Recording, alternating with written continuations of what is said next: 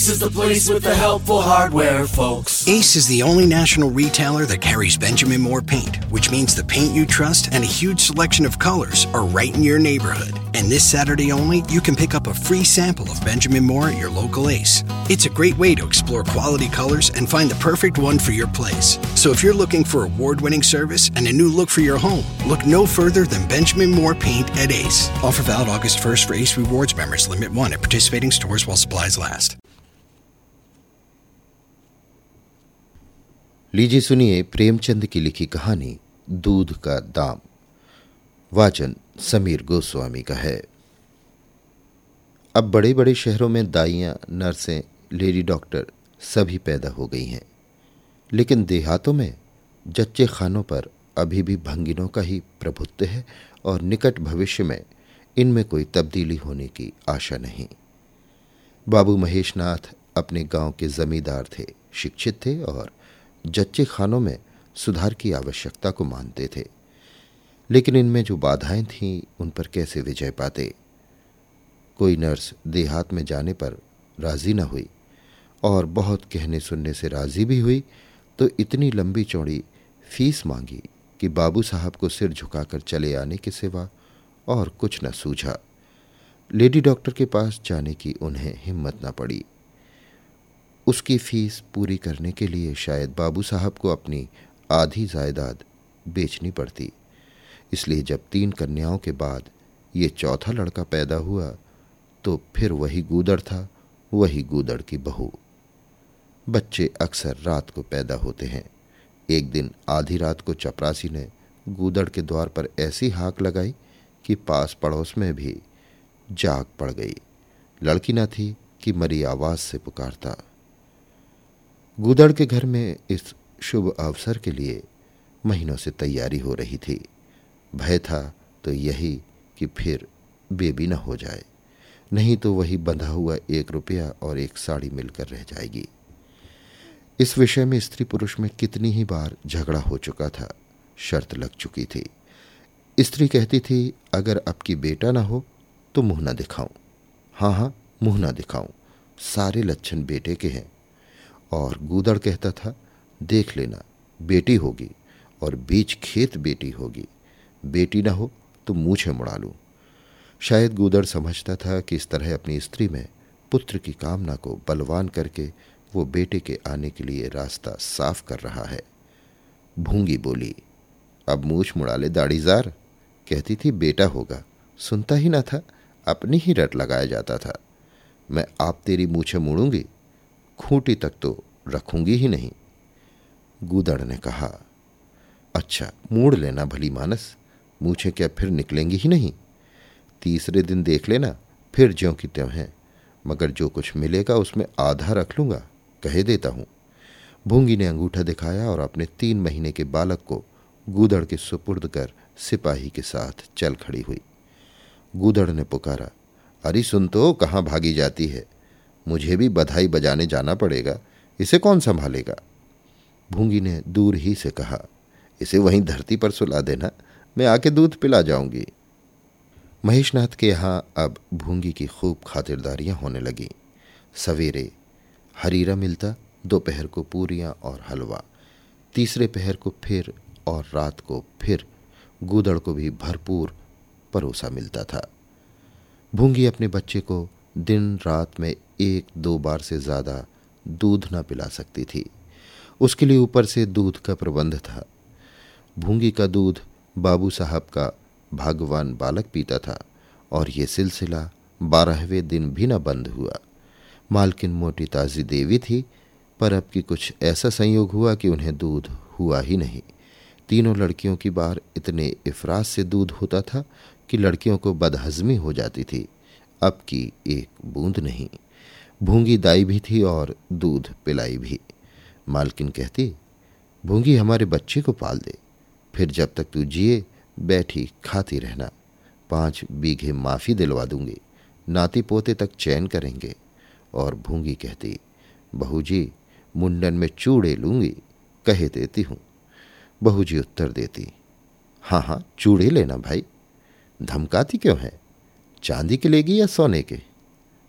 वाह बहू जी चांदी के चूड़े पहन के किसे मुँह दिखाऊँगी और किसकी हँसी होगी? अच्छा सोने के लेना भाई, कह तो दिया। और ब्याह के कंठा लूँगी और चौधरी यानी गूदड़ के लिए हाथों के तोड़े। वो भी लेना, भगवान वो दिन तो दिखाए। घर में मालकिन के बाद भूँगी का राज्य था, महरियाँ महाराजिन नौकर, चाकर सब उसका रौब मानते थे। यहाँ तक कि खुद बहूजी भी उससे दब जाती थी। एक बार तो उसने महेश नाथ को डांटा था, हंसकर टाल गए। बात चली थी भंगियों की। महेश नाथ ने कहा था, दुनिया में और चाहे जो कुछ हो जाए, भंगी भंगी ही रहेंगे। इन्हें आदमी बनाना कठिन है। इस पर भूँगी ने कहा, मालिक, भंगी तो बड़ों बड़ों को आदमी बनाते हैं। उन्हें क्या कोई आदमी बनाए? ये गुस्ताखी करके किसी दूसरे अवसर पर भला भूँगी के सिर के बाल बच सकते थे। लेकिन आज बाबू साहब ठठाकर हंसे और बोले, भूँगी बात बड़े पते की कहती है। भूँगी का शासनकाल साल भर से आगे न चल सका। देवताओं ने बालक के भंगिन का दूध पीने पर आपत्ति की। मोटे राम शास्त्री तो प्रायश्चित का प्रस्ताव कर बैठे। दूध तो छुड़ा दिया गया, लेकिन प्रायश्चित की बात हँसी में उड़ गई। महेशनाथ ने फटकार कर कहा, प्रायश्चित की खूब कही, शास्त्री जी। कल तक उसी भंगिन का खून पीकर पला। अब उसमें छूत घुस गई। वाह रे आपका धर्म। शास्त्री जी शिखा फटकार कर बोले, ये सत्य है, वो कल तक भंगिन का रक्त पीकर पला, मांस खाकर पला, ये भी सत्य है। लेकिन कल की बात कल थी, आज की बात आज। जगन्नाथपुरी में तो छूत अछूत सब एक पंगत में खाते हैं, पर यहाँ तो नहीं खा सकते। बीमारी में तो हम भी कपड़े पहने खा लेते हैं, खिचड़ी तक खा लेते हैं बाबूजी। लेकिन अच्छे हो जाने पर तो नियम का पालन करना ही पड़ता है। आप अधर्म की बात न्यारी है। तो इसका यह अर्थ है कि धर्म बदलता रहता है। कभी कुछ कभी कुछ। और क्या? राजा का धर्म अलग, प्रजा का धर्म अलग, अमीर का धर्म अलग, गरीब का अलग। राजे महाराजे जो खाएँ, जिसके साथ चाहें खाएँ। जिसके साथ चाहें शादी ब्याह करें, उनके लिए कोई बंधन नहीं। समर्थ पुरुष हैं। बंधन तो मध्य वालों के लिए है। प्राश्चित तो ना हुआ, लेकिन भूँगी को गद्दी से उतरना पड़ा। हाँ दान दक्षिणा इतनी मिली कि वो अकेले ले ना जा सकी और सोने के चूड़े भी मिले। एक की जगह दो नई सुंदर साड़ियाँ, मामूली नैन सुख की नहीं, जैसी लड़कियों की बार मिली थी। इस साल प्लेग ने ज़ोर बांधा और गूदड़ पहली ही चपेट में आ गया। भूँगी अकेली रह गई, पर गृहस्थी ज्यों की त्यों चलती रही। लोग ताक लगाए बैठे थे कि भूँगी अब गई। फला भंगी से बातचीत हुई फला चौधरी आए। लेकिन भूँगी न कहीं आई, न कहीं गई। यहाँ तक कि पाँच साल बीत गए और उसका बालक मंगल, दुर्बल और सदा रोगी रहने पर भी दौड़ने लगा। सुरेश के सामने पिद्दी सा लगता था। एक दिन भूँगी महेशनाथ के घर का परनाला साफ़ कर रही थी। महीनों से गलीज जमा हो रहा था। आँगन में पानी भरा रहने लगा था। परनाले में एक लंबा मोटा बाँस डालकर ज़ोर से हिला रही थी। पूरा दाहिना हाथ परनाले के अंदर था कि एकाएक चिल्लाकर हाथ बाहर निकाल लिया और उसी वक्त एक काला सांप परनाले से निकलकर भागा। लोगों ने दौड़कर उसे मार तो डाला, लेकिन भूँगी को ना बचा सके। समझे पानी का सांप है, विषैला न होगा। इसलिए पहले कुछ गफलत की गई। जब विष देह में फैल गया और लहरें आने लगी, तब पता चला कि वो पानी का सांप नहीं गेहूंवन था। मंगल अब अनाथ था। दिन भर महेश बाबू के द्वार पर मंडराया करता। घर में जूठन इतना बचता था कि ऐसे ऐसे दस पाँच बालक पल सकते थे। खाने की कोई कमी ना थी। हाँ उसे तब बुरा ज़रूर लगता था जब उसे मिट्टी के सकोरों में ऊपर से खाना दिया जाता था। सब लोग अच्छे अच्छे बर्तनों में खाते हैं, उसके लिए मिट्टी के सकोरे। यों तो उसे इस भेदभाव का बिल्कुल ज्ञान न होता था, लेकिन गाँव के लड़के चिढ़ा चिढ़ा कर उसका अपमान करते रहते थे। कोई उसे अपने साथ खिलाता भी न था। यहाँ तक कि जिस टाट पर वो सोता था, वो भी अछूत था। मकान के सामने एक नीम का पेड़ था, इसी के नीचे मंगल का डेरा था। एक फटा सा टाट का टुकड़ा, दो मिट्टी के सकोरे और एक धोती। जो सुरेश बाबू की उतारन थी। जाड़ा, गर्मी, बरसात, हर एक मौसम में वो जगह एक सी आरामदेह थी और भाग्य का बली मंगल, झुलसती हुई लू, गलते हुए जाड़े और मूसलाधार वर्षा में भी ज़िंदा और पहले से कहीं स्वस्थ था। बस उसका कोई अपना था तो गाँव का एक कुत्ता, जो अपने सहवर्गियों के जुल्म से दुखी होकर मंगल की शरण में आ पड़ा था। दोनों एक ही खाना खाते, एक ही टाट पर सोते तबीयत भी दोनों की एक सी थी और दोनों एक दूसरे के स्वभाव को जान गए थे। कभी आपस में झगड़ा ना होता। गाँव के धर्मात्मा लोग बाबू साहब की इस उदारता पर आश्चर्य करते। ठीक द्वार के सामने पचास हाथ भी ना होगा। मंगल का पड़ा रहना उन्हें सोलहों आने धर्म विरुद्ध जान पड़ता। छी, यही हाल रहा तो थोड़े ही दिनों में धर्म का अंत ही समझो। भंगी को भी भगवान ने ही रचा है, ये हम भी जानते हैं। उनके साथ हमें किसी तरह का अन्याय न करना चाहिए। ये किसे नहीं मालूम? भगवान का तो नाम ही पतित पावन है, लेकिन समाज की मर्यादा भी कोई वस्तु है। उस द्वार पर जाते हुए संकोच होता है। गाँव के मालिक हैं, जाना तो पड़ता ही है। लेकिन बस यही समझ लो कि घृणा होती है। मंगल और टामी में गहरी छनती थी। मंगल कहता, देखो भाई टामी, जरा और खिसक कर सो। आखिर मैं कहाँ लेटूं? सारा टाट तो तुमने घेर लिया। टामी कूकू करता, दुम हिलाता और खिसक जाने के बदले और ऊपर चढ़ाता, एवं मंगल का मुँह चाटने लगता। शाम को वो एक बार रोज अपना घर देखने और थोड़ी देर रोने जाता। पहले साल फूस का छप्पर गिर पड़ा, दूसरे साल एक दीवार गिरी और अब केवल आधी आधी दीवारें खड़ी थीं, जिनका ऊपरी भाग नोकदार हो गया था। यही उसे स्नेह की संपत्ति मिली थी। वही स्मृति, वही आकर्षण, वही प्यास उसे एक बार उस ऊजड़ में खींच ले जाती थी और टामी सदैव उसके साथ होता था। मंगल नौकदार दीवार पर बैठ जाता और जीवन के बीते और आने वाले स्वप्न देखने लगता और टामी बार बार उछलकर उसकी गोद में आ बैठने की असफल चेष्टा करता। एक दिन कई लड़के खेल रहे थे। मंगल भी पहुंचकर दूर खड़ा हो गया। या तो सुरेश को उस पर दया आई या खेलने वालों की जोड़ी पूरी न पड़ती थी, कह नहीं सकते। जो कुछ भी हो, उसने तजवीज़ की कि अब मंगल को भी खेल में शरीक कर लिया जाए। यहाँ कौन देखने आता है? सुरेश ने पूछा। क्यों रे मंगल? खेलेगा? मंगल बोला, ना भैया, कहीं मालिक देख लें तो मेरी चमड़ी उधेड़ दी जाए। तुम्हें क्या?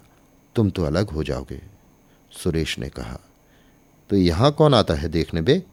चल, हम लोग सवार सवार खेलेंगे। तू घोड़ा बनेगा, हम लोग तेरे ऊपर सवारी करके दौड़ाएँगे। मंगल ने शंका की।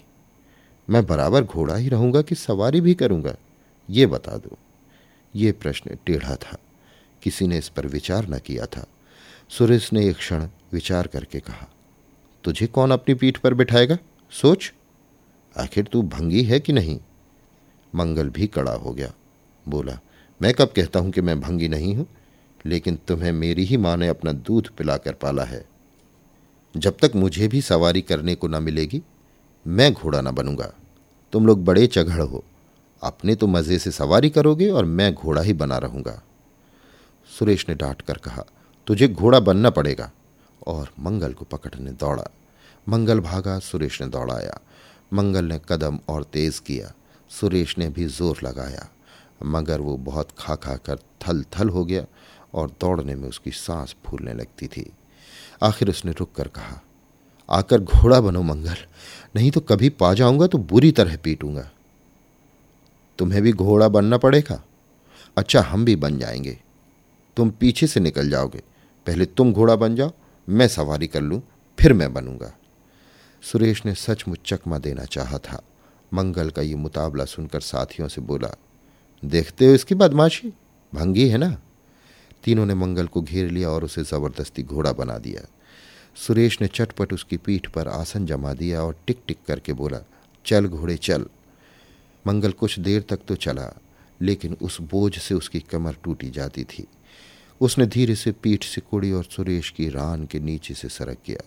सुरेश महोदय लद से गिर पड़े और भोंपू बजाने लगे। माँ ने सुना, सुरेश कहीं रो रहा है। सुरेश कहीं रोए तो उनके तेज कानों में ज़रूर भनक पड़ जाती थी और उसका रोना भी बिल्कुल निराला होता था, जैसे छोटी लाइन के इंजन की आवाज़। मेहरी से बोली, देख तो सुरेश कहीं रो रहा है। पूछ तो किसने मारा है? इतने में सुरेश खुद आँखें मलता हुआ आया। उसे जब रोने का अवसर मिलता था तो माँ के पास फरियाद लेकर ज़रूर आता था। माँ मिठाई या मेवे देकर आँसू पहुँच देती थी। आप थे आठ साल के मगर थे बिल्कुल गावदी। हद से ज़्यादा प्यार ने उनकी बुद्धि के साथ वही किया था, जो हद से ज़्यादा भोजन ने उसकी देह के साथ। माँ ने पूछा, क्या रोता है सुरेश? किसने मारा? सुरेश ने रोकर कहा, मंगल ने छू दिया। माँ को विश्वास न आया। मंगल इतना निरीह था कि उससे किसी तरह की शरारत की शंका ना होती थी। लेकिन जब सुरेश कसमें खाने लगा तो विश्वास करना लाजिम हो गया। मंगल को बुलाकर डांटा। क्यों रे मंगल? अब तुझे बदमाशी सूझने लगी। मैंने तुमसे कहा था, सुरेश को कभी मत छूना। याद है कि नहीं? बोल। मंगल ने दबी आवाज़ से कहा, याद क्यों नहीं है? तो फिर तूने उसे क्यों छुआ? मैंने नहीं छुआ। तूने नहीं छुआ? तो वो रोता क्यों था? गिर पड़े इससे रोने लगे। चोरी और सीना जोरी। देवी जी दांत पीस कर रह गईं। मारती तो उसी समय स्नान करना पड़ता। छड़ी तो हाथ में लेनी ही पड़ती और छूत का विद्युत प्रवाह इस छड़ी के रस्ते उनकी देह में पेवस्त हो जाता।